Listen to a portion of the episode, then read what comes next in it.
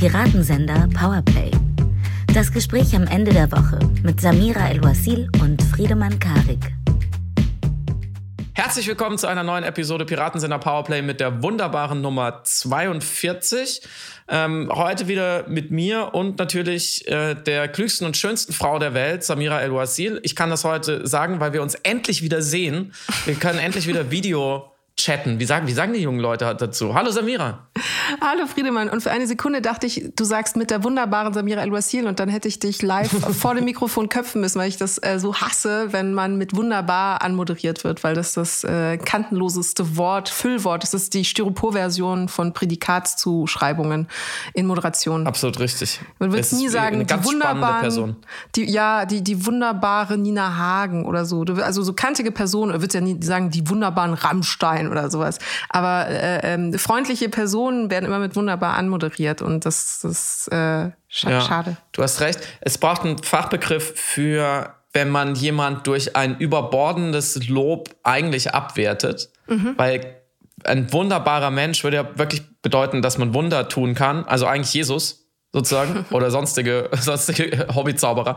Ähm, und wenn man das über jemand sagt, der einfach nur, wie du sagst, nett und freundlich und gut ist, dann finde ich, dann wertet das die Person fast schon wieder ab, weil man ja dadurch zeigt, was jemand nicht ist. Mhm. Mhm. Der einzige Ausnahme ist natürlich Mireille Mathieu, die in Frankreich La Merveilleuse Mireille genannt wird, also die wundersame Mireille Mathieu. Ähm, und da leuchtet mir das onomatopoetisch ein, dass das schön klingt, zu sagen La Merveilleuse Mireille. Onom, Onomatu, das müssen Sie mir erklären. Onomatu Manche Wörter verstehe ich einfach nicht. äh, Onomatu, Onomatopoetisch bedeutet lautmalerisch und im Grunde genommen, kennst du noch das Erikativ in den lustigen Taschenbüchern? Uff, mhm. Bam. Äh, hast, hast du gerade ein Fremdwort mit einem Fremdwort erklärt? Das Erikativ ist tatsächlich auch nur eine Erfindung, ähm, benannt nach, äh, ihr Vorname war Erika, ich weiß ihren Nachnamen nicht, die wun wunderbare Übersetzerin der lustigen Taschenbücher, die äh, diese lautmalerischen Soundworte ins Deutsche übersetzen musste aus dem Englischen. Und das wurde dann Erikativ, also analog zum, zu, zu, zu den deutschen Fällen genannt. Diese Umfs und Bams und Ups, das ist der klassische Erikativ. Deswegen ist kein Fremdwort. Ihr da draußen, ihr merkt schon, heute sind wir wieder im Normalbetrieb. Samira erklärt Dinge. Ich sage, aha, obwohl ich es nicht verstanden habe. Richtig. Ähm, ich muss auch zugeben, heute äh, ausnahmsweise, ich bin wirklich tatsächlich verkatert. Ich bin gestern unter die Außengastronomie bekommen. Ich bin verkatert und schlecht vorbereitet. Ich bin also inkompetent und denkfaul heute in diese Episode gestartet. Ich könnte glatt Minister im Kabinett Merkel werden mit dieser Qualifikation. Und ich glaube, das ist auch ähm, unser erstes großes Thema. Äh, lautmalerisch sparen. Sparen klingt ja auch schon nicht gut. Also klingt was, was man im Auge hat. Ähm, da, wir möchten darüber sprechen, was ähm, man kann, man, ich, ich wollte es gerade so verwitzeln, aber eigentlich ist es ziemlich traurig, was wieder rausgekommen ist. Ähm, und wir sprechen über einen anderen großen Hochstapler unserer Zeit, nämlich Klaas Relotius, der das erste Interview nach dem Skandal gegeben hat. Ähm, und dann sprechen wir noch über etwas, was ihr bei Netflix unbedingt sehen solltet, oh aber Gott. es ist nicht ein Film, über Antifaschisten, sondern was viel Besseres. Oder? ja. Damit, damit haben wir es. Das ist eine gute bunte Tüte, genau. Bei Spahn fällt mir halt nur groß äh, onomatopoetisch. Ah! Arg ein. So habe ich es tatsächlich auch in mhm. unsere Notizen reingeschrieben mit sehr vielen R. äh, und äh, wollen wir gleich bei, bei diesem äh, ja. Wutschrei bleiben? Fangen wir von hinten ja, vielleicht. Zieh dir die Maske der Angst auf und berichte. Also, der Spiegel hatte eben anrecherchiert, wie äh, die Maskenorganisation sozusagen war, kurz nachdem äh, die Wildwest-Stimmung in Bezug auf die Verfügbarmachung von Masken äh, global war. Es war schwierig, Masken zu organisieren und äh, Jens Spahn hat in großer Hektik und großer Eile die Möglichkeit erteilt, dass auch Firmen, die nicht spezialisiert sind auf das Maskenherstellen, eben Maskenangebote machen dürfen. Parallel dazu dazu ähm, schlecht äh, die Zertifizierungen und die äh, Qualitätsmaßstäbe und Standards, die notwendig waren, um für eine FFP2-Maske als komplett äh, funktionsfähig zu gelten, ähm, der Notsituation sozusagen angepasst meint, abgemildert, abgeschwächt. Und das hat ähm, in der Summe dazu geführt, dass wir auf dem aktuellen Markt zur Verfügung gestellt, vom Bundesgesundheitsministerium ausgehändigt an Pflegeheime, an äh, Sozialinstitutionen, an äh, den Katastrophenschutz, Masken ausgeteilt bekommen haben, die nicht den Qualitätsstandards entsprechen, sprich ihre Träger gefährden, sprich ihre Träger nicht vor Infektionen schützen können. Und das zu einem überteuerten, exorbitanten, horrenden Preis, entstanden aus der angeblichen Notsituation, die eigentlich nur aus Missmanagement entstanden ist, die untauglich sind, dementsprechend eigentlich gar nicht benutzt werden dürfen, nicht ausgeteilt werden dürfen, dementsprechend wahnsinnig viel Geld gekostet und verbrannt haben und Vielleicht überlasse ich dir, Friedemann, die zwei wichtigsten Aspekte diesbezüglich noch, ähm, um, weil wenn ich es tatsächlich jetzt aufsagen muss, für wen dann angedacht worden ist, diese Masken zu verwenden, die eben nicht funktional sind, die in erster Hand an Pflegeheime gehen sollten, also an Orte, wo eben Pflegekräfte, Menschen in Gesundheitsberufen und alte Menschen sind, äh, dann raste ich komplett aus. Das Problem hat zwei Seiten. Einerseits die Masken zu beschaffen und andererseits sie zu verteilen. Und natürlich, als äh, die Pandemie um sich griff, auch in Deutschland äh, im, im Frühjahr 2020, war es eine Situation mit großer Unsicherheit. Und natürlich ist ein Weltmarkt, auf dem auf einmal ein Produkt stark nachgefragt wurde, kein besonders dankbares Spielfeld für einen Gesundheitsminister, der dann organisieren muss. Weil das, das, stimmt ja tatsächlich. Wir erinnern uns äh, an diese kolportierten Szenen, dass irgendwelche CIA-Agenten auf chinesischen Rollfeldern äh, ganze F äh, Flugzeuge voll Masken beschlagnahmt und so weiter und so fort ich glaube, dass als Jens Spahn damals gesagt hat, es herrschen Wild-West-Bedingungen, ich glaube, das hat, das kann man so stehen lassen. Also es ja. war, glaube ich, wirklich eine, eine komplizierte Situation. Man musste viel Geld ausgeben und tatsächlich die Industrieländer haben sich überboten. Das ist eine Frage von globaler Gerechtigkeit, aber das ist was anderes.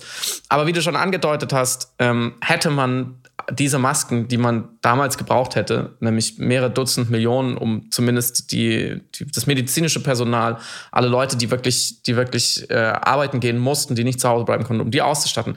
Diese Anzahl von Masken hätte man vorrätig haben sollen. So, so wie man äh, in einem äh, entwickelten Land wie Deutschland auch immer Vorräte an Elektrizität oder Wasser oder Essen äh, hat im, im, Falle einer Katastrophe. Das ist ja einfach nur sinnvoll. Ähm, das legt man einmal an und das kostet ja auch nicht mehr viel Geld.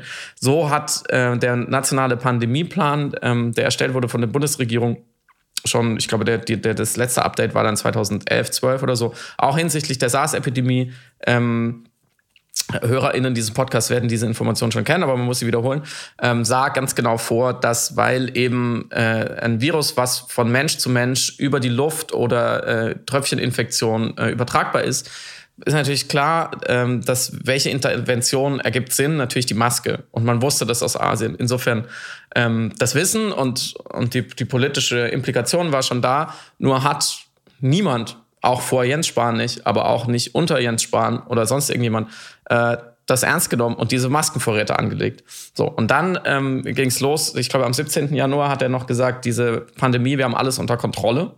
Wohl wissend, dass die Vorräte nicht da waren. Also das wäre ja der, der erste, der allererste, der, der sozusagen minus einte Schritt, dass wenn dieser Fall eintritt, für den ich einen Plan habe, dass ich diesen Plan durchgehe und sage, haben wir eigentlich alles, was wir brauchen? was offensichtlich nicht passiert ist oder man hat es nicht so ernst genommen, wie man es hätte ernst nehmen müssen. Sprich, wir spulen vor, März 2020 die Masken waren nicht da und wir haben sie dringend und bitter gebraucht und die Krankenhäuser und Krankenhäuservereinigungen und sonstigen Hilfsdienste mussten selber gucken, wie sich die Masken teuer organisieren, was mehr oder weniger gut geklappt hat. So, der nächste Schritt war, dass Jens Spahn äh, oder das Gesundheitsministerium ähm, sich geweigert hat, grundsätzlich die Nützlichkeit von Masken anzuerkennen, beziehungsweise die ursprüngliche Empfehlung des RKI, die auch damals noch Konkurrent zur WHO-Empfehlung war, ähm, dass Masken nichts nützen, sondern sehr schaden können, weil sie die Ansteckung nicht mindern können, dass die lange aufrechterhalten wurde, obwohl man längst wusste, dass es nicht stimmt. Also man hat sozusagen eine medizinisch-wissenschaftliche Empfehlung an die BürgerInnen rausgegeben äh, nach äh, der Lage der eigenen Vorräte. Und da die Vorräte nicht da waren, hat man eben dementsprechend die Maske auch nicht empfohlen und hat sich auch sehr, sehr, sehr, sehr lange geziert, ähm, damit will ich euch nicht nochmal langweilen, auch die Alltagsmaske in irgendeiner Form äh, anzustrengen oder zu propagieren. Da hätten wir wirklich äh, Wochen, wenn nicht Monate früher dran sein können. Ähm, aber natürlich wollte man nicht in diese Kommunikationslücke stoßen, dass man sagt, ja Leute, ihr braucht die Maske, aber wir haben sie halt nicht vorrätig. So, das ist, das ist ja eigentlich die Vorgeschichte und der erste die erste unterlassene Hilfeleistung und der erste Skandal, wenn man so möchte. Mhm. Und der, der zweite Punkt ist ja dann, als man dann die Masken beschaffen musste, wie man sie beschafft hat, nämlich einerseits durch Vetternwirtschaft, man kann sagen an manchen Stellen Korruption, dass ähm, Angebote von Firmen, in denen zum Beispiel CDU-Mitglieder oder Abgeordnete verbandelt waren, dass die bevorzugt wurden, da sind extrem hohe Provisionen geflossen und so, wisst ihr auch alles. Das heißt, da werden wir wahrscheinlich auch erst in ein paar Jahren wissen, äh, wie viel genau auch jemand wie Jens Spahn wusste und wie unsauber das gelaufen ist, ähm, wie auch mit diesem Logistikdienstleister Fiege, wo er im Aufsichtsrat sitzt und so weiter und so fort. Also mannigfaltige Verstrickung, Missmanagement, viel zu viel Geld dafür ausgegeben. Und wie du schon gesagt hast, wenn der, wenn der Markt knapp ist, dann kann man natürlich Geld draufwerfen und wenn es immer noch nicht hilft, dann erweitert man natürlich insofern das Angebot, dass man einfach die Zertifikate und die Testhürden senkt. Und da hat Jens Spahns Ministerium auch ganz deutlich mit dem TÜV Nord, das war eben jetzt die aktuelle Spiegelrecherche, äh, so lange an den, an den Kriterien rumgeschraubt, bis auch wirklich die hinterletzten chinesischen äh, Mängelmasken äh, sozusagen für den deutschen Markt irgendwie ähm, zulässig waren. Und die sind dann eben äh, dann bei Leuten am Ende wieder angekommen, die sich gewundert haben, weil sie sich vielleicht mit Masken auskannten aus dem täglichen, aus, dem, aus der täglichen Arbeit und gemerkt haben, die schützen gar nicht. Mhm. Und das ist schon, das ist schon ein Grad an Fahrlässigkeit und Perfidie, dass man Leute, die ihr Leben riskieren, in so einer Situation mit mangelhafter Ausrüstung versorgt und die dann selber drauf kommen müssen und testen müssen und merken, ja, die, die filtern aber nicht gescheit, die lassen zu viel durch oder die setzen nicht oder wie auch immer, was es da für Probleme gibt. Das ist schon der absolute Wahnsinn. Und die, die jetzige nächste Eskalationsstufe war eben, ähm, ja, und da muss ich mich auch wirklich beherrschen. Als man dann festgestellt hat, dass man auf einer sehr, sehr großen Zahl an Millionen von Masken äh, sitzt, die man nicht losbekommt, weil, und das muss man, ist auch Teil der Geschichte, das Arbeitsministerium, was dafür zuständig ist, eben Arbeitskräfte auszustatten, sich geweigert hat und gesagt hat, diese mangelhaften Masken können wir den Leuten nicht geben. Da ist äh, Spahns Ministerium auf die Idee gekommen, zu sagen, naja, dann geben wir sie halt an Obdachlose, Hartz-IV-Empfänger und Behinderte, die sich ja vielleicht keine Masken leisten können, die hätten es ja wohl nötig. Und das schon, finde ich, kann man mit Fug und Recht und im vollen Bewusstsein menschenverachtend nennen. Mir fällt da kein anderes Wort dafür ein. Den Ramsch, den man selber durch Missmanagement angehäuft hat, weil es niemand anderes will, denen in der Gesellschaft zu geben, die sich sozusagen nicht wehren können. Das ist schon richtig ekelhaft. Und warum? Weil man sonst nämlich zugeben müsste, dass man sie einfach verbrennen muss, weil sie nichts taugen und dass man sehr, sehr viel Steuergeld verbrannt hat. Kann man mal so wirken lassen. Das war für mich auch Next Level. Und wenn man das noch in Kontrast setzt zu der Arbeit, die zum Beispiel eben diese Katastrophenschützerin Katharina Okun ähm, in der Zeit aufbereitet hatte. Sie hat ja eigenständig diese Masken dann testen lassen und dann festgestellt, dass auch die Filterfunktion oder die Filterwirkung nicht gegeben ist. Und sie berichtete von einem Brief, der vom Gesundheitsministerium von Jens Spahn diesen Spenden sozusagen äh, in den Kisten beilag. So dieses, diese gönnerhafte Geste der Bundesregierung, eigentlich ihre Müllmasken, ihre Schrottmasken an eben die Sozialinstitutionen und die Pflegeheime äh, gönnerhaft verteilen zu wollen. Und da stand dann eben sinngemäß drin, äh, hier ist ähm, für alle Fälle eine eiserne Reserve an Masken. Ähm, die ist aber nur für den Notfall gedacht. Also falls ihr halt noch Masken braucht. Aber haften können wir für die Funktion der Masken nicht. Und das war überhaupt das, was sie erst hat stutzig werden lassen, weil erstens keine ähm, Prüfsiegel oder Zertifikate irgendwie beilagen oder verfügbar waren zu den Masken, aber auch diese Aussage, dass die Bundes, das Bundesgesundheitsministerium nicht für die Wirksamkeit, die Qualität dieser Masken haften möchte. Und diese, diese Geste, da so einen, einen, einen freundlichen Brief, also ich habe von meinem geistigen Auge, ich bin es in meiner Wut, in meiner unendlichen Wut stelle ich es mir natürlich alles noch viel ähm, szenischer vor, aber ich sehe dann wirklich dieser, dieser, dieser freundlich gemeinte Brief und diese, diese anbiedernde, gruselige Geste, die eine, wie du es gerade genannt hast, ein Akt der Menschenverachtung verkleiden möchte als eine gnädige, noble Geste des Großmutes der Bundesregierung den Pflegeeinrichtungen, die da sowieso schon zu dem Zeitpunkt, die Kisten kamen im äh, Herbst und im Winter, Winter also Pandemie-Hochphase, die das dann empfangen und dann auch noch die Erkenntnis, dass das alles überteuerter, exorbitant teurer Müll war, der aus reiner Inkompetenz entstanden ist. Ich war, ich kann, mir fällt da wirklich nichts mehr zu ein. Friedemann, es ist, ich, Das war wirklich auf einer langen Liste von vielen, vielen Verfehlungen, die Jens Spahn im Rahmen dieser pandemischen Krise gemacht hat. Und sich jedes Mal rausgeredet hat mit, wir waren in einer Notsituation, wir mussten unbürokratisch handeln, wir hatten Druck, wir hatten Hektik, muss man zu dem Schluss kommen, dass es nicht die Notsituationen sind, nicht die Drucksituationen, nicht die mangelnde Bürokratie, die bewirkt, dass er Fehlentscheidungen trifft, sondern weil er ein inkompetenter Gesundheitsminister ist. Er würde diese Fehlentscheidungen auch ohne Not und ohne Druck machen. Und das Ganze sozusagen zu framen als die Fehler sind entstanden, weil ich sie nicht hätte besser oder anders machen können, ist eine noch viel krassere Selbstignoranz und ähm, retroaktive Selbstlegitimierung wirklich aus dem Hause Laschet und Scheuer. Also wirklich the, the Laschet Political School of äh, ähm, Selbstlegitimierung bei gleichzeitiger mangelnder Selbstreflexion und gleichzeitiger Selbstprofilierung, weil das Ganze natürlich performativ ja trotzdem als Erfolg verkauft werden soll. Also siehe Auftritte bei Eine Will, äh, wo, und da sind wir dann bei einem anderen Thema, das auch eben ganz, äh, wie sagt man, Ressort auf Deutsch, ganz äh, nah ist, ganz aktuell ist, die Betrugslücken, die in den Impfzentren möglich waren durch die vermeintlich mhm. mangelnde Bürokratie. Und seine Ausrede auch wieder an dieser Stelle, ja, aber wir konnten das ja nicht anders machen, wir mussten ja unbürokratisch handeln. So als sei die Alternative zu besonnenem, klugen Handeln nur die krassesten Fehler machen, die möglich sind. Das ist diese Dichotomie. Also es, dieses Framing erlaubt diese Dichotomie. Es, sind, es gibt nur diese beiden Optionen offenbar in Jens Spahns Welt. Wenn man keinen Druck hat, wo er übrigens ja auch sehr viele Fehler macht, aber wenn man Druck hat, macht man eben noch krassere Fehler.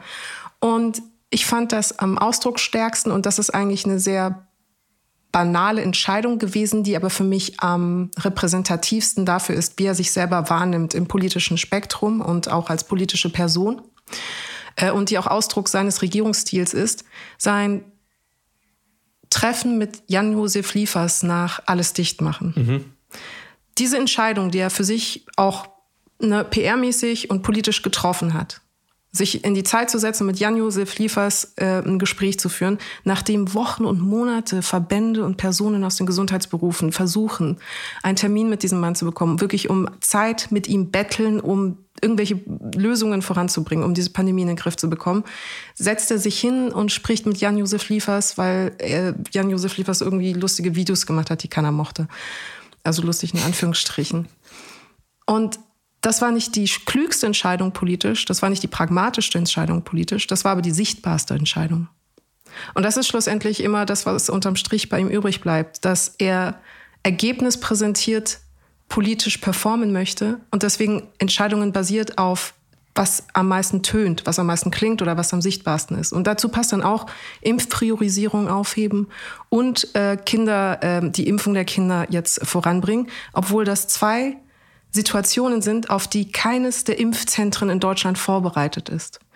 Äh, Jen Jepsen vom, von zwei Impfzentren in Thüringen hat auch im Spiegel sehr, sehr harsche Kritik an Jens Spahn geübt, weil er gesagt hat, wir sind nicht in der Lage, sowohl wenn die Impfpriorisierung aufgehoben werden soll, die Menschen ähm, zu, zu behandeln. Selbst wenn Impfungen da wären, mhm. hätten wir einfach nicht das äh, Material. Es scheitert nicht mal am Personal, sondern das Material, weil, kleines Beispiel, Spezialspritzen fehlen würden, die es erlauben, aus äh, den BioNTech-Impfdosen sieben Dosen rauszuziehen, statt nur sechs, wie sie es mit den aktuellen Kanülen können. Das bedeutet im Umkehrschluss, weil sie nicht äh, mit Material, was wirklich auch nicht schwer zu bekommen ist, ausgestattet sind, gut genug und vorbereitet sind jetzt auf eben die Erhöhung sozusagen der Verimpfungen, muss zwangsläufig bei jeder geöffneten Impfdose eine siebte Dose verschwendet werden, weil sie diese Spezialkanülen nicht haben, die ihnen erlauben, sieben Dosen aus einer siebendosigen Impfdose quasi rauszuziehen und sie können nur sechs rausziehen. Millionen von Euro, die dann einfach in den Boden sickern aufgrund von Materialmissmanagement, aufgrund von einer Entscheidung, die aber gut rüberkam, wenn man sie bei Markus Lanz äußern kann, ja, wir lassen die Kinder jetzt auch impfen. Komplettes Chaos. Und das ist, das ist ja nicht nur menschenverachtend, das ist, also da ist natürlich eine ganz grundsätzliche Ideologie dahinter oder eine Wahrnehmung der Welt und auch eine mangelnde Demut als Gesundheitsminister, die insofern interessant ist, als dass Demut eigentlich eines der wichtigsten Eigenschaften speziell für einen Gesundheitsminister sein sollte. Also Demut vor der wissenschaftlichen Forschung, aber auch vor der Machbarkeit, der Realisierbarkeit und ähm, der Interessensverwaltung gerade in einer pandemischen Situation. Aber ich bin, ich bin so low-key, weil ich so, es ist eher bei mir gerade so ganz stille Wut. Ich bin so, ich, also mhm. man kann es nicht sehen, aber unter dem Tisch ball ich gerade die Faust, weil ich wirklich so entsetzt und erschüttert bin. Ähm, ja. Das kann, das, kann, das kann ich gut nachvollziehen. Ich werde da auch eher ruhiger. Ich glaube, das, ich finde, ich denke noch über den Demutsbegriff nach, den du angesprochen hast, weil Jens Spahn, das muss man ja sagen, finde ich, rhetorisch sehr gut beraten ist manchmal mhm. und sehr clevere Sachen sagt, wie sein großes Diktum, wir werden einander viel verzeihen müssen worüber wir auch schon gesprochen haben. Was für eine selbsterfüllende Ver Verantwortungsexternalisierung, mhm. äh, was, was für einen Freispruch, den er sich da selber gegeben hat im, im, im zukünftigen Konjunktiv. Mm, das heißt, er tritt ja demütig auf, auf eine Art. Und er spricht ja immer von Angeboten und er macht das sehr geschickt auch in der, in der Sache mit den Testzentren. Er sagt dann, ja, wir können ja jetzt besprechen, was wir besser machen können. Er redet sehr viel über wir. Er ist sehr dialogisch. Mhm. Er spricht eigentlich wie ein gut durchgecoachter Manager, mhm. der, so, der so das ein oder andere Achtsamkeitscoaching gemacht hat und gewaltfreie Kommunikation und der immer versucht, alle einzubinden. Und deswegen merkt man manchmal gar nicht, was du gerade, ähm, finde ich, sehr präzise freigelegt hast, wie gefährlich dieser Mann ist und wie gefährlich diese Art von Politiker ist. Der will nämlich genau eins, Jens Spahn jetzt persönlich, der will Bundeskanzler werden. Mhm. Und er weiß, dass der Weg zum Bundeskanzler nur darüber führt, dass er sich als Minister profiliert und hält. Was unter der Verpackung ist, ist nicht so wichtig, aber er darf nicht rausfliegen. Und mhm. er darf nicht über eine dieser Situationen stolpern. Und deswegen entscheidet er immer nach Gesichtswahrung und nach Eigeninteressen. Und das merkt man ja auch genau dieser Maskengeschichte wieder an dass das unter anderem jetzt deswegen rauskam, weil er versucht, diese übrig gebliebenen Masken in die sogenannte nationale Reserve überzuführen. Mhm. Also es sind Schrottmasken, die keiner haben sollte und die er ähm, dann auch nicht an die marginalisierten Gruppen losgekriegt hat, wie so ein Staubsaugervertreter. Mm, und diese nationale Reserve ist das, was der Pandemieplan, von dem ich vorhin erzählt habe, eigentlich vorsieht, nämlich dass wir halt einfach ein paar Millionen oder Dutzend Millionen Masken bevorraten. Und wenn er sie dahin umbuchen kann, das ist natürlich ein buchführerischer Trick, dann hat er ja kein Geld verbrannt, sondern mhm. hat er ja Masken für die nationale Reserve gekauft. Das heißt, seiner eigenen Bilanz ist, kann man dann sozusagen null auf null rausgehen.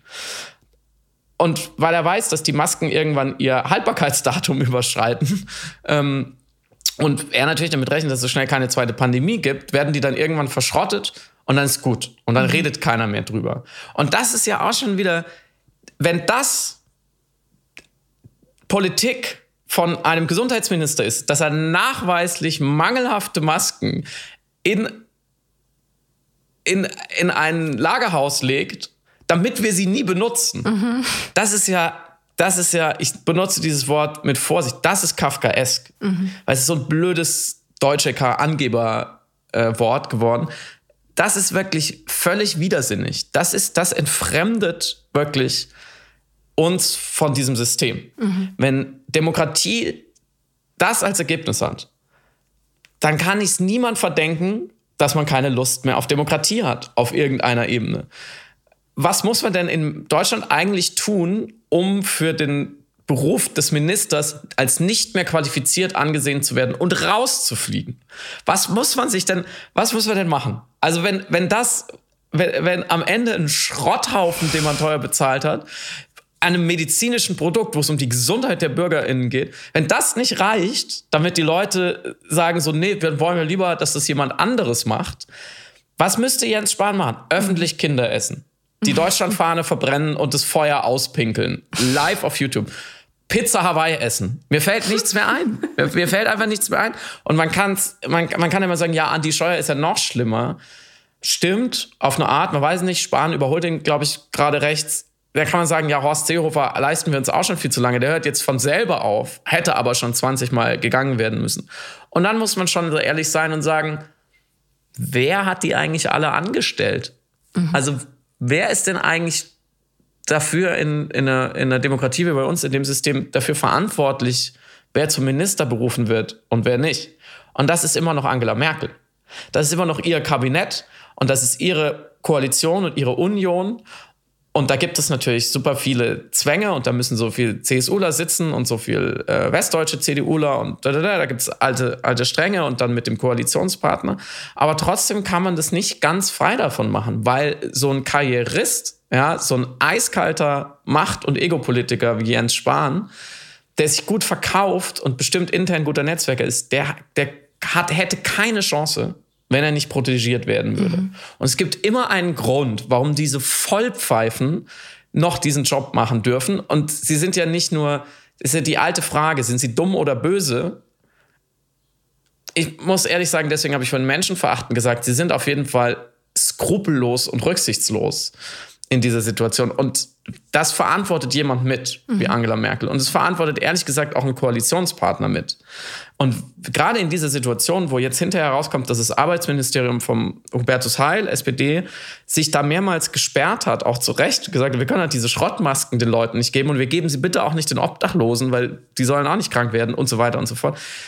Dann, die müssen ja zusammenarbeiten und die merken das ja. Mhm. Und da muss man sich dann fragen, so wie lange wollt ihr in der Koalition bleiben mit solchen Leuten?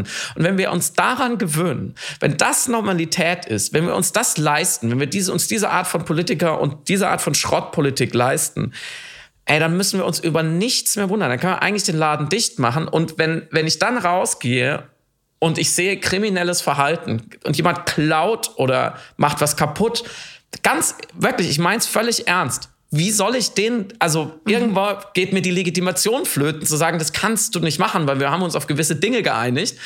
Tatsächlich, dieses Bauernschlau, ja, die da oben, die machen ja auch, was sie wollen. Verdammt nochmal, sie haben recht. Ja, mhm. es wird, äh, mir gehen da echt die Argumente aus. Und deswegen ist es so, ist es so gefährlich, wenn, wenn man sich das, wenn man das, wenn man da, also, wenn man da anfängt zu stottern im Podcast. Mhm. Oh, weil man kann es ja nicht mal mehr erklären. Und mit Laschet sitzt jetzt wieder schon einer halb äh, im Bundeskanzleramt, der exakt das gleiche Modell ist. Das ist ja alles eine ähm, Melange. So. Die sind ja nicht umsonst auch, äh, wären ja gespannt gewesen beim CDU-Vorsitz und so weiter und so fort. Werden es auch nicht weiter ausholen. Aber das darf nicht, und das darf nicht das Ergebnis dieser Pandemie sein, dass man im Grunde genommen als Ungesundheitsminister in Deutschland machen kann, was man will. So, du kannst russisch Roulette spielen mit der Gesundheit der Leute. Ist eigentlich alles so ein bisschen egal.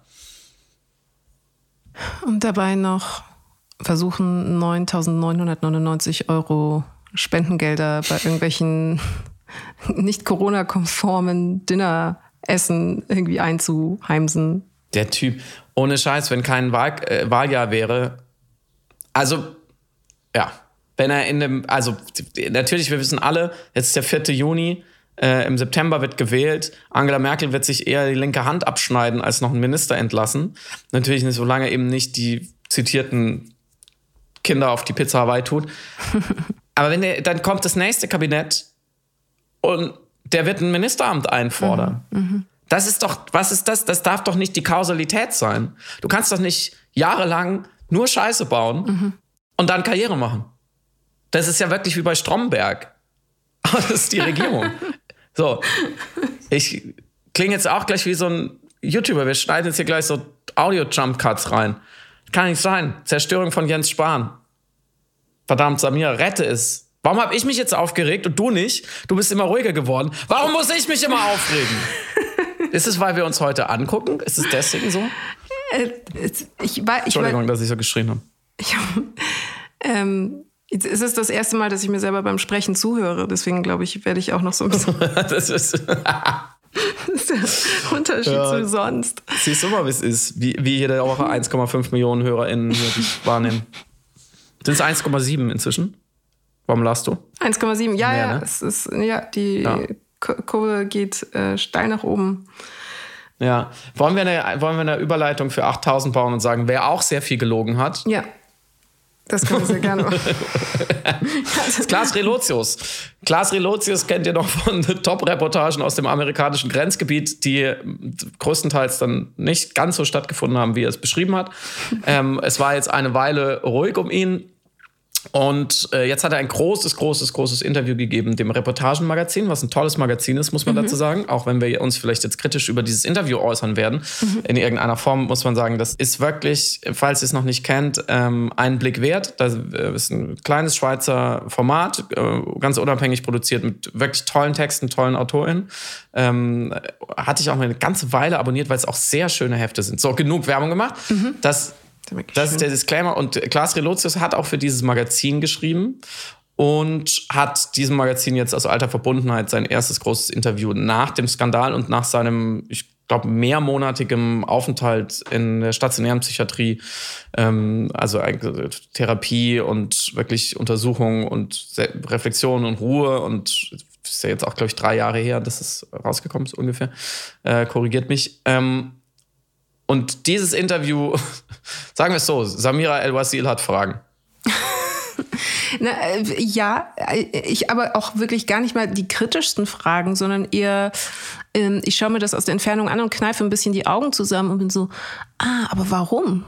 Ähm, zum Beispiel, äh, tatsächlich der Veröffentlichungsort, da fängt es schon an. Dafür kann natürlich das Magazin nichts. Das ist im Gegenteil ja sehr gut für das ähm, Reportagemagazin, dass sie quasi das exklusive Recht hatten, zum ersten Mal Reluzius nach seiner äh, nach dem ganzen Skandal ähm, interviewen zu dürfen. Aber es ist eine interessante Entscheidung seinerseits, dort das erste Wort sozusagen zur ähm, Selbstrehabilitation, was er gar nicht versucht zu erheben, als Medium, zumal er ja Anfragen hatte eben von anderen, äh, anderen Medienschaffenden sozusagen oder anderen Plattformen, zum Beispiel eine Doku zu machen bei Netflix oder ich glaube Amazon hat auch angefragt und natürlich alle Major-Medien. Ja, ich glaube, er hätte alles machen können. Ich glaube, es ist so, wie wenn der Papst äh, eine YouTube-Serie machen würde. Würde auch ja.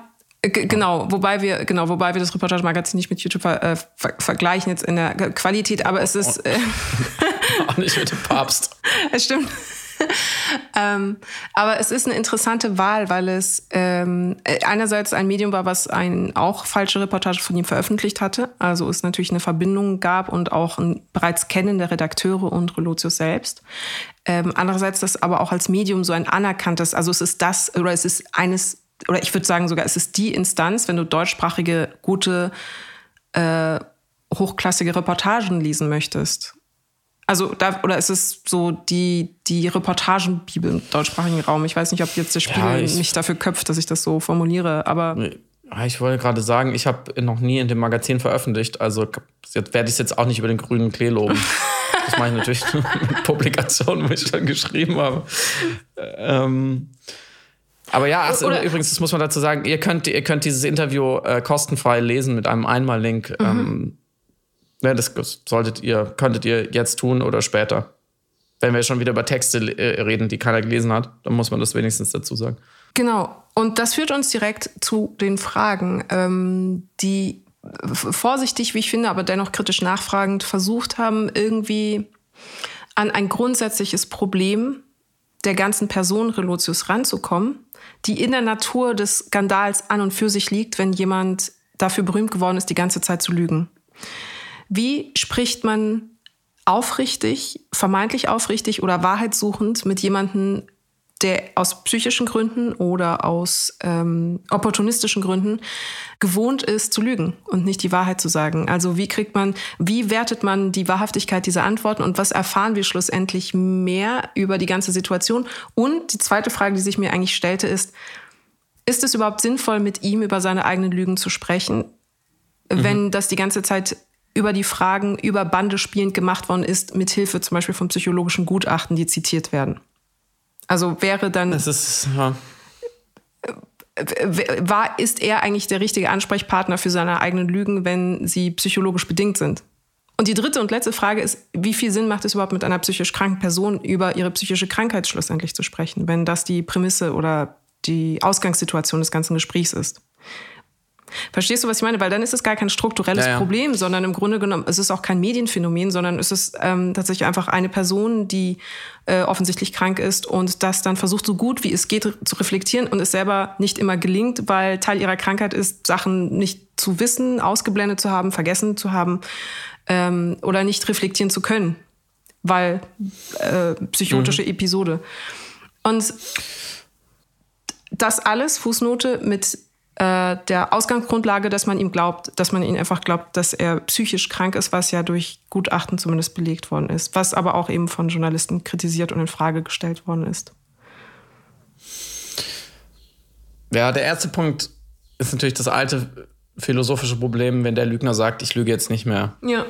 Ist es, muss man, es gibt, das ist ein Dilemma. Man muss sich entscheiden, dem zu folgen oder nicht. Ja. Es gibt aber keine, Äh, es sonst- ist eine, eine, es ist eine Pattsituation. logische, Ja. genau. Ähm, das führt uns ja eigentlich zu der Form des Interviews. Warum ist es ein Interview? Kein Porträt zum Beispiel, in dem man anders einordnen kann.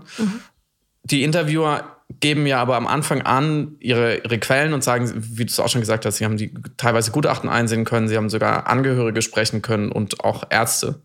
Ähm, das heißt, diese, die Fragen sind sozusagen geladen mit verschiedenen Außenperspektiven, was natürlich das Dilemma nicht auflöst. In dem Moment, wo er spricht, müsste man es ja eigentlich einordnend kommentieren durch einen Experten oder eine Expertin, aber dann hat man wahrscheinlich keinen lesbaren Text mehr.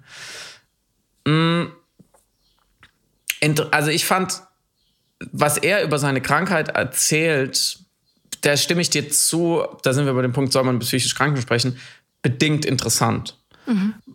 Weil ich natürlich auch, also, weil ich ja nicht weiß, in welchem Stadium der Therapie er wirklich ist. So. O- Ob er noch, ob er noch, also, und was ja auch völlig in Ordnung ist, was ich überhaupt nicht bewerten will, ob er noch, ob er schon sprechfähig in unserem wahrheitsgetreuen Sinne ist.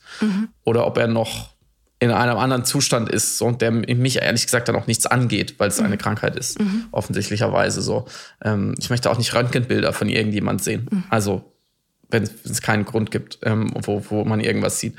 Mm, was schon, finde ich, und deswegen sprechen wir auch darüber, was ich schon hochinteressant fand und auch sehr, sehr wichtig und nicht nur für die Branche, sondern generell für den Diskurs und, und, und die Gesellschaft ist, dass dieser Mann, wenn man ihm folgt und ihm glaubt, und zwar in dem ersten Punkt, dass er psychopathologisch gelogen hat und nicht anders konnte, als sich Realität selber zu konstruieren und das vor allem auch, was schon fast wieder eine Poesie hat, im Schreiben zu fixieren und seinen einzigen Anker noch zu finden, indem er Dinge aufschreibt, ob sie wahr sind oder nicht. Das war, beschreibt er so ein bisschen als seine Rettung vor seinen Halluzinationen und vor seinen Episoden oder wie man sie nennen will.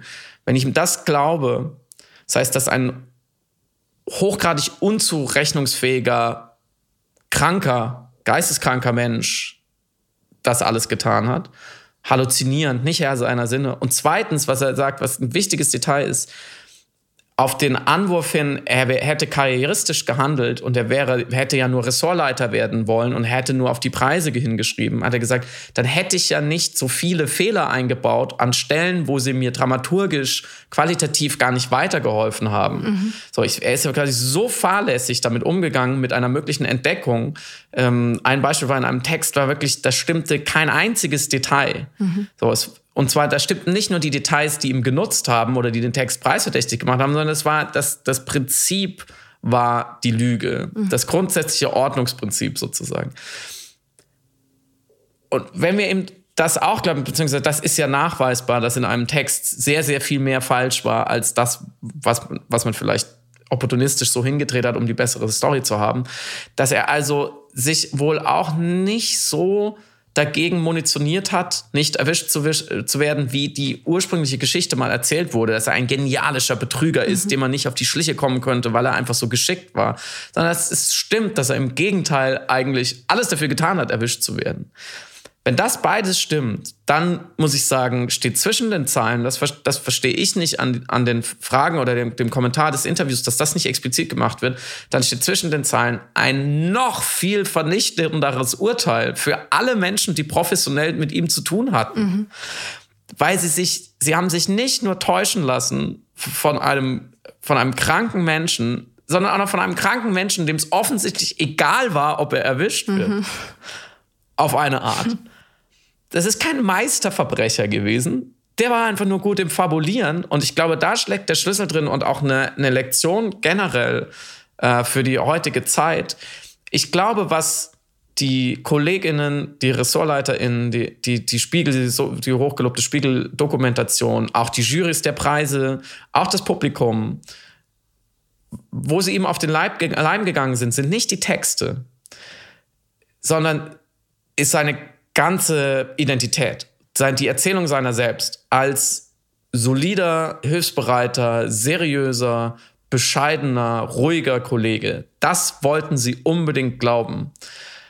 Und dieses Gesamtkunstwerk hat funktioniert. Und ich finde schon, dass der Fall uns, ich finde es nicht so wahnsinnig interessant, was die Spiegel-Dokumentation daraus gelernt hat. Und es wird auch angesprochen, dass der Spiegel wirklich, das muss man sagen, massiv alle möglichen Teppiche umgedreht hat, um zu gucken, ob da noch Dreck drunter liegt. Wahnsinnig viele Texte geprüft. Sehr, sehr wenig Fehler und Betrug gefunden. Finde, der Journalismus und sein Problem, was er damit hat, ich finde, das ist bearbeitet und da sind wir einen Schritt weiter und das ist okay. Aber wie sehr so eine Figur wie Relotius ironischerweise gerade an der Stelle, wo Wahrheit professionell produziert werden soll, mit einer täuschenden Inszenierung seiner, seines Charakters, seines, seiner Identität so durchkommt, man hat ja fast schon was das Gefühl, er ist nicht so durchgekommen, obwohl er diese fan seltsam fantastischen, fabulösen Texte geschrieben hat, sondern gerade deswegen, weil es hat alles, man wollte, sie wollten es ihm glauben. Er war einfach auch zu praktisch für alle. Mhm. Es war zu praktisch, jemand wie ihn zu haben. Er hat zu genau den Geschmack beliefert, sowohl auf der textlichen als auf der persönlichen Ebene. Und es gibt ja auch auf übermedien.de eine sehr schöne Untersuchung oder eine, eine Beobachtung, wie auch seine Texte zum Beispiel rassistische Stereotypen bedienen und Ressentiments. Das heißt, er hat einfach als Gesamtkonstrukt ist er die fleischgewordene Bedienung des Confirmation Bias. Und das führt uns ein Stück weit schon wieder auch zurück zu Spahn, Laschet und wie sie alle heißen, die sich einen okay geschnittenen Anzug anziehen und eine gute PR-Rhetorik zulegen und einfach wie Teflon alles an sich abprallen lassen und die damit Karriere machen. Mhm. Das wäre so meine meine, meine leicht feuilletonistisch Zeitaufmacher angehauchte Frage, Frau El-Wasil. Wollen wir betrogen werden?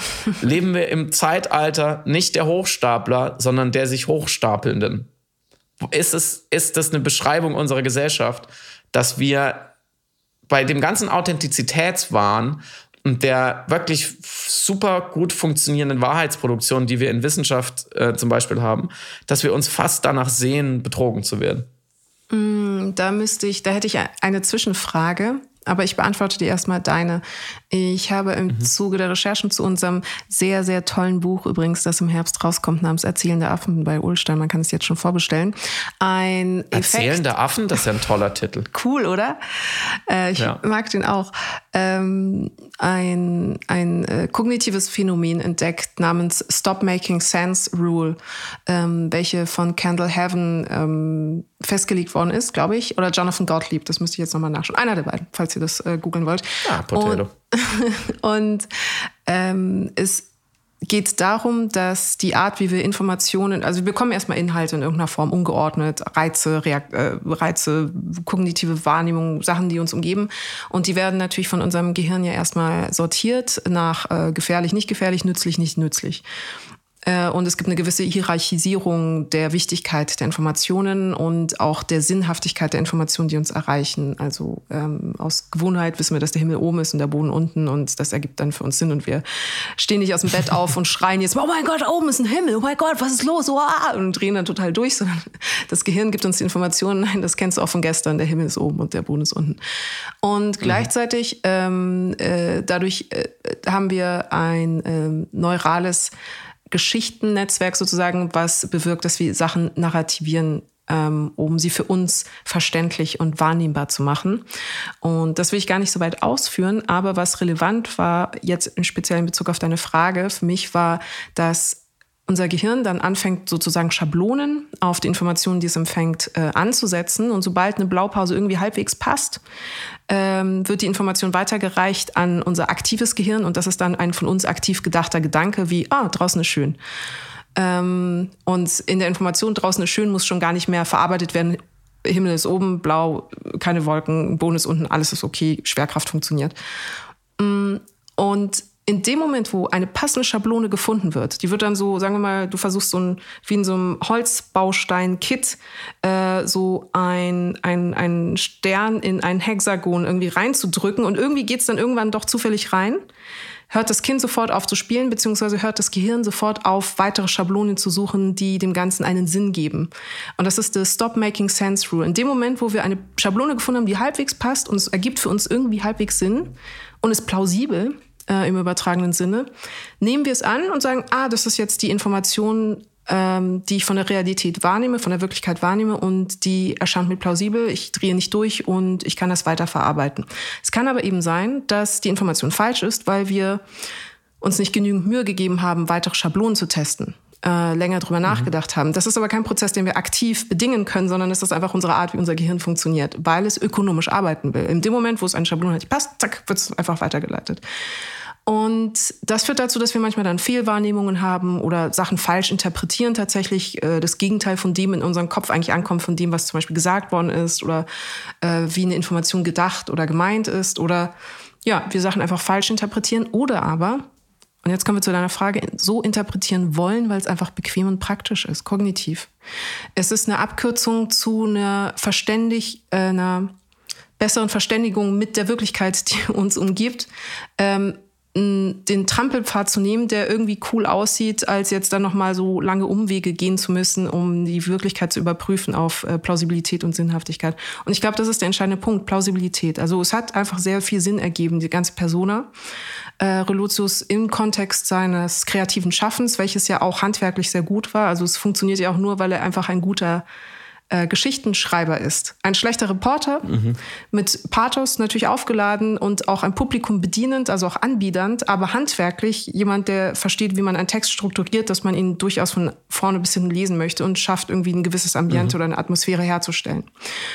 Und Jetzt aber in diesem Kosmos, wenn du mich das fragst, wo würdest du dann einen Juan Moreno einordnen, der ja das Ganze eben in Frage gestellt hat und dieses ganze Package Relotius nicht gekauft hat und gesagt hat, das ergibt alles für mich keinen Sinn, was er macht und wie er ist?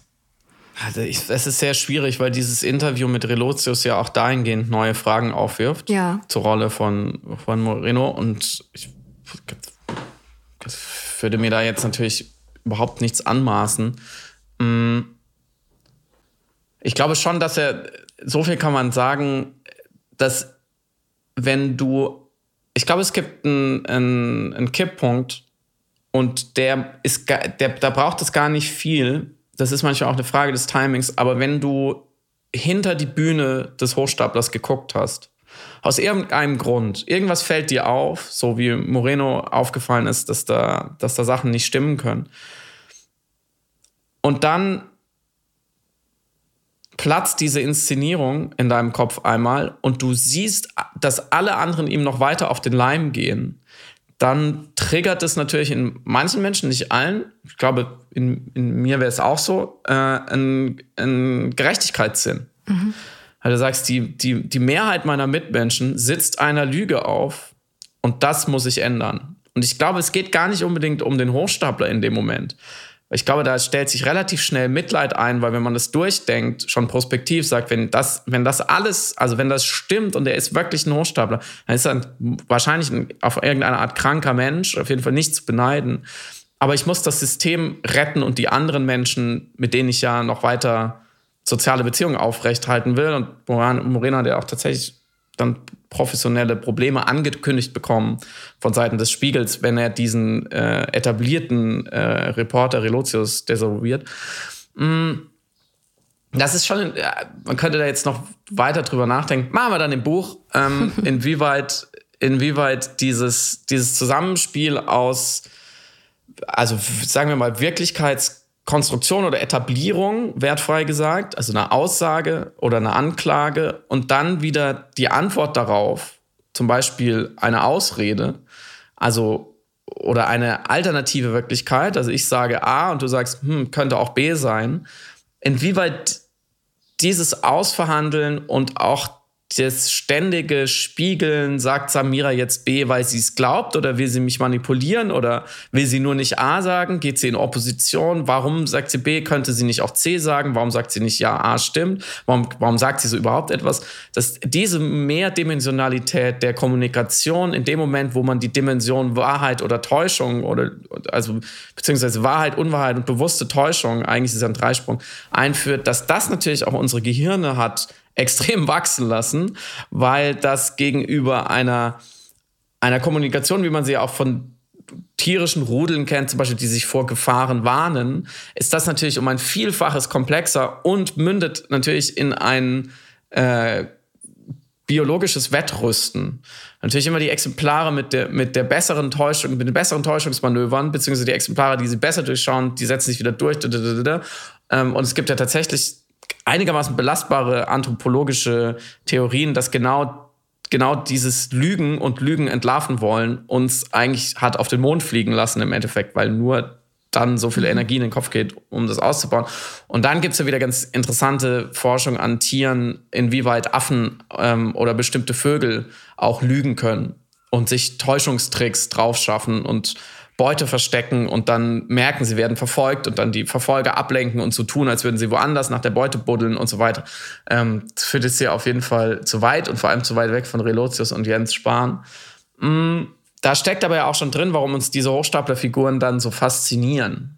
Das ist ja was ganz Schillerndes. Es ist ja nicht so, dass, dass die Leute sagen, oh, dieser Relotius, der soll weg für mhm. immer und der hat uns getäuscht, sondern man will ja unbedingt noch wissen, wie hat das gemacht und was ging wirklich in seinem Kopf vor. Und ich glaube, dass wir, dass wir nicht nur eine Sehnsucht haben, belogen zu werden, sondern dass wir diese, diese Figuren, diese Extremisten, diese Champions der Täuschung, dass wir mit denen sympathisieren, weil wir selber auch die ganze Zeit täuschen und weil unsere selbst, von jedem von uns die Selbsterzählung nie ganz kohärent ist und weil wir alle spüren, alles, was du erklärt hast, dass wir das auch spüren. Also, dass wir ohne unsere Biases und unsere Komplexitätsreduktion und Heuristiken völlig verrückt werden würden. Und Reloadsis ist sozusagen nur jemand, der dieses Spiel, was wir alle spielen, professionalisiert hat auf, auf eine perverse Art.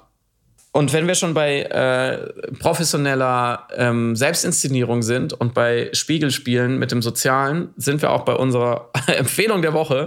ähm, ausnahmsweise wirklich eine uneingeschränkte Empfehlung. Guckt euch das unbedingt an und denkt darüber nach und ähm, diskutiert mit Leuten drüber, weil wir glauben, dass äh, da viel mehr drinsteckt, als auf dem ersten Moment sichtbar ist. Und zwar in, im Netflix-Special von Bo Burnham namens Inside ein, ein Netflix-Comedy-Special ist ja eigentlich vom Format her relativ simpel. Das ist ein Künstler, eine Künstlerin und, und steht im klassischen Comedy-Setup anderthalb Stunden auf der Bühne und haut das beste Programm raus, was er oder sie hat. In diesem Fall ist es ein ganz kleines bisschen anders, weil Bo Burnham natürlich nicht auftreten konnte in den letzten anderthalb Jahren ähm, als Comedian. Aber es gibt ja heutzutage andere Möglichkeiten, zu Hause aufzutreten und sich dabei zu filmen und daraus etwas zu machen, was, wofür ich keine Worte habe. Aber du, Samira, bestimmt. Ich bin ein bisschen auch sprachlos, um ehrlich zu sein, ähm, weil es eine bunte Disco-Kugel an Kreativität und Ideen ist, aber es geht noch ein Stück weiter. Ähm, ich habe Stefan Niggemeier davon erzählt und mein erster Satz dazu war, dass es ähm, auf drei Arten der Film zu einer Sache. Es ist der Film zum Internet. Also es ist, als hätte jemand das Internet verfilmt. Und es ist so witzig, dass es 15 Jahre gebraucht hat, bis jemand die Quintessenz des Internets irgendwie oder der Medien oder unserer Interaktion mit dem Medium vielmehr so durchdrungen und verstanden hat, dass er das nicht nur deskriptiv, abbildend oder auch analytisch äh, wiedergeben konnte, sondern auch performativ, indem er äh, nicht getellt, sondern geshowt hat, wie es genau funktioniert, indem er selber die Dynamiken des Internets und die äh, Ästhetiken und äh, die formalen Aspekte ähm, repliziert, aber eben auch die äh, parasozialen Beziehungen, die man sozusagen über das Medium mit sich selbst und auch mit anderen eingeht.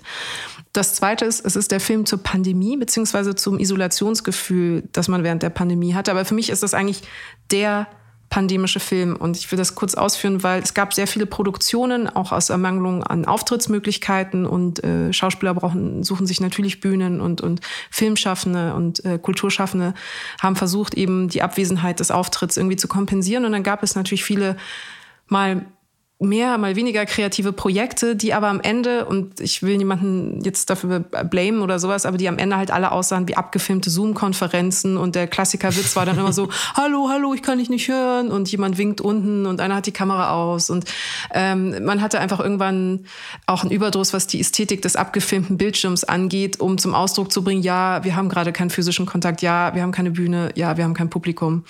Und äh, dementsprechend war das, was man als pandemische Filme bezeichnen würde oder Filme, die während der Pandemie entstanden sind oder Produktionen welcher Art auch immer, Kurzfilme, Serien, die eben das Isolationsmoment irgendwie versuchten, performativ einzufangen, mussten immer scheitern an der Hässlichkeit der Ästhetik. Und Bo Burnham hat genau das Ganze konterkariert. Es ist so unfassbar.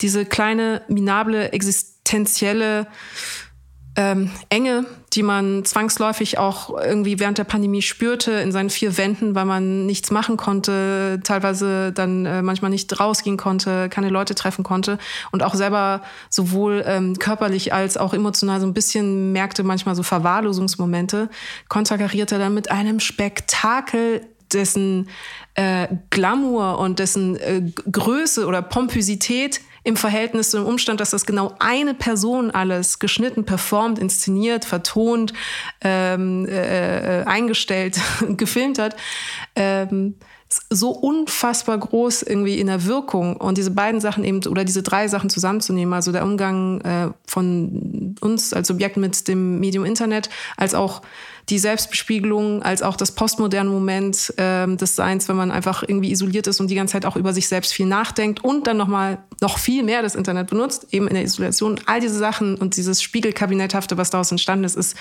diese Monster-Disco-Kugel namens Inside. Und noch dazu ist er ein fantastischer Sänger und Musikmacher. Also das kommt nur oben drauf on top. Also es war, ja.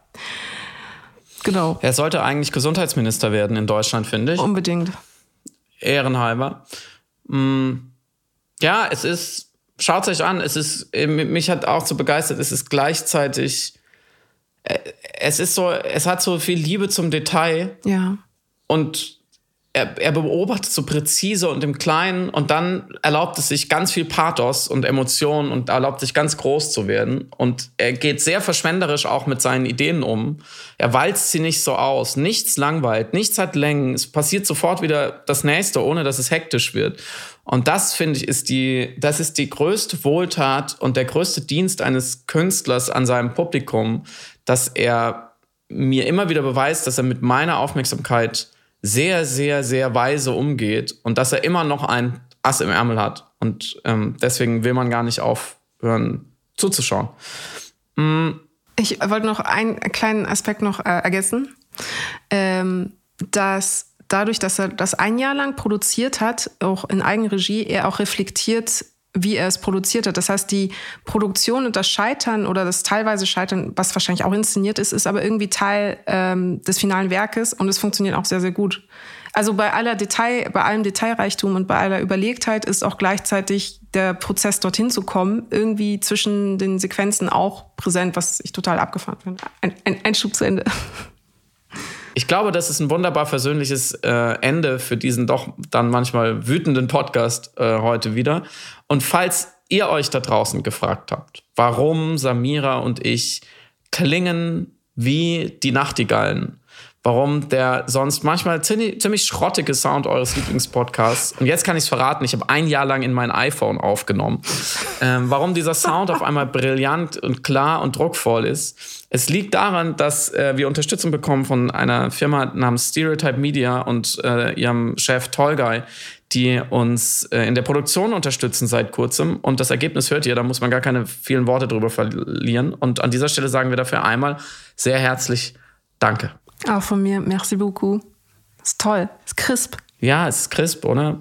Ähm, schönes Wochenende. Genießt das draußen. Ich gehe ich geh jetzt, ja, ich gehe mich jetzt, ich lege mich jetzt wieder hin, auf jeden Fall. ich, ich, ich gelobe feierlich Abstinenz nächstes Mal. Äh, und ähm, aber macht's, macht's wie ich dieses Wochenende. Geht raus, betrinkt euch oder auch nicht, wie ihr wollt. Ciao. Tschüss.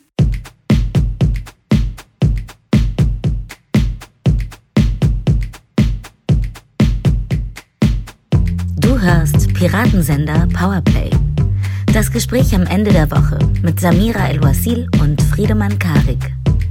Piratensender Powerplay ist eine Produktion von Stereotype Media in Kooperation mit Yam Yam, der unsichtbaren Tupperbox für den diskreten Foodie.